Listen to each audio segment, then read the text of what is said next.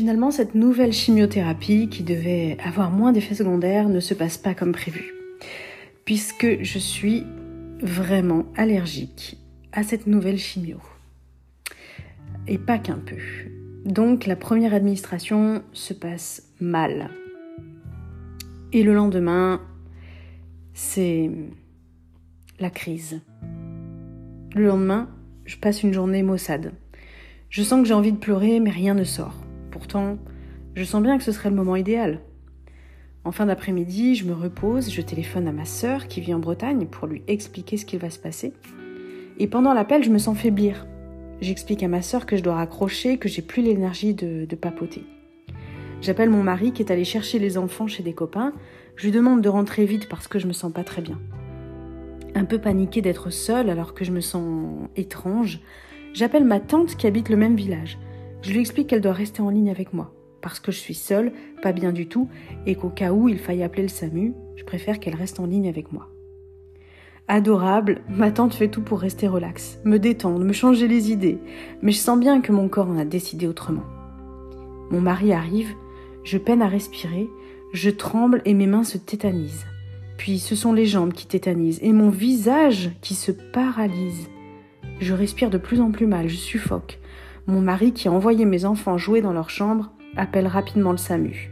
Quinze minutes plus tard, les pompiers sont là, m'interrogent, prennent les constantes. Je suis un peu perdue, mais je réponds à peu près bien aux questions des pompiers. C'est reparti, pour un tour aux urgences donc. Transport en brancard, à l'arrière du véhicule, Xavier, pompier volontaire en deuxième année de médecine, est aux petits soins. Il me fait de l'air pour m'aider à mieux respirer, me demande comment ça va tout le temps, il me tient la main au plus haut de la crise pour m'accompagner. Aux urgences, je suis assez vite prise en charge par des infirmières.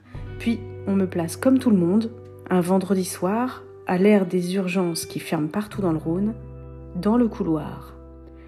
Placée devant toutes les personnes qui attendent de voir un médecin, je suffoque toujours et peine à respirer. Mes membres inférieurs et supérieurs sont toujours paralysés et mon visage également. Je pense que de l'extérieur, ce genre d'état peut être assez impressionnant.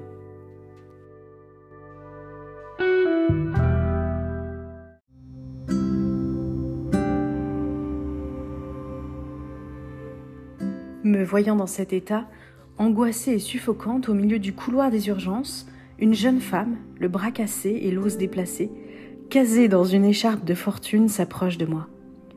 Je peux te tenir la main si tu veux.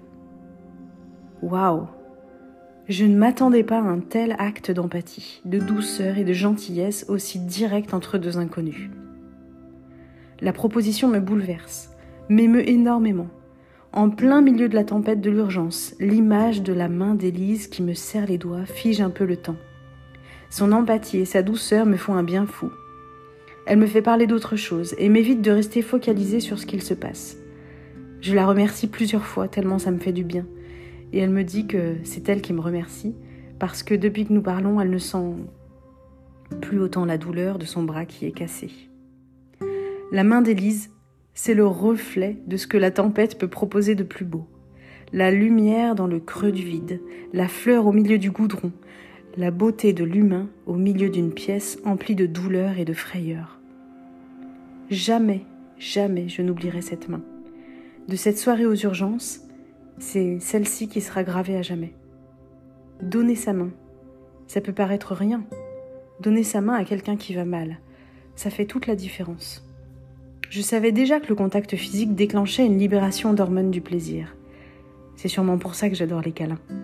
Mais découvrir les bienfaits de ce simple geste au plus noir de la tempête me fait réaliser que ce simple contact est essentiel. D'ailleurs, c'est tellement marquant et réconfortant que je me rappelle de tous ceux qui ont eu ces gestes réconfortants durant mon parcours de guérison.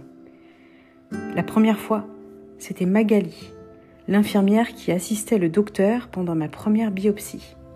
Elle a tenu et caressé mon bras pendant que le médecin m'expliquait que les images de l'IRM étaient inquiétantes.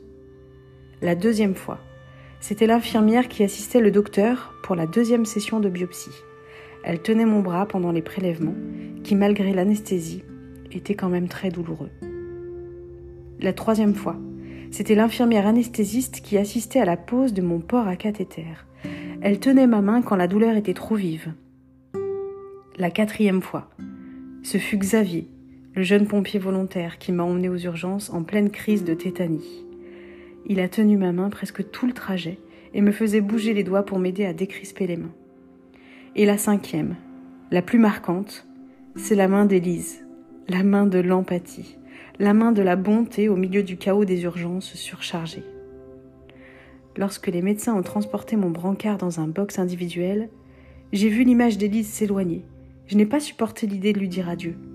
C'était comme si nous devions absolument rester en contact. Je lui ai crié tant bien que mal le nom de mon profil Facebook, alors même que le brancard continuait de m'éloigner d'elle dans le couloir. Nous sommes restés en contact.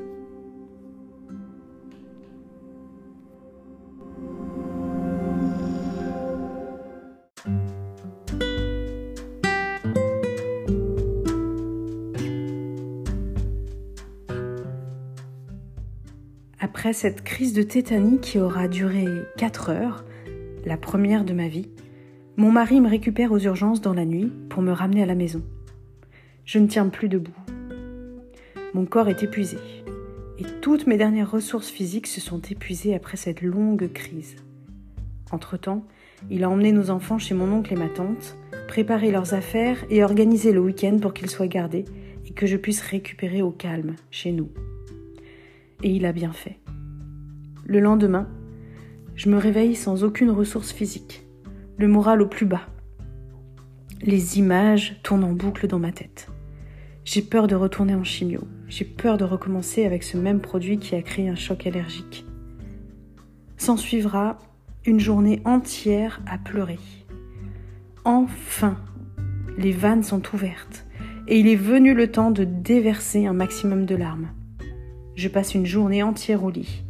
Mon mari sait exactement ce dont j'ai besoin à ce moment-là, et il est juste parfait. Il se positionne derrière moi, me masse les épaules aussi longtemps que coulent mes larmes. Il respecte mon silence et me tend régulièrement de l'eau et des mouchoirs. Il ne cherche pas à me remonter le moral, ni à me faire parler d'autre chose pour éviter les larmes. Il respecte mon besoin d'évacuer toutes ces émotions et il me laisse décider quand cela doit s'arrêter.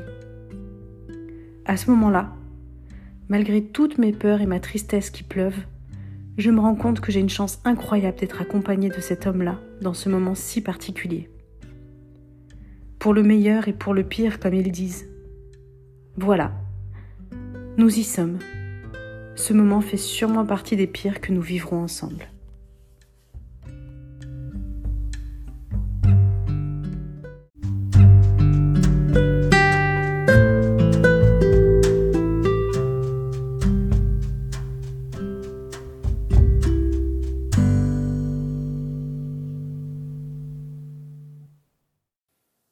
Si vous avez apprécié ce podcast, n'hésitez pas à le partager, à le diffuser, à le noter, voire même à me laisser des commentaires, vos commentaires. J'aurai plaisir à les découvrir.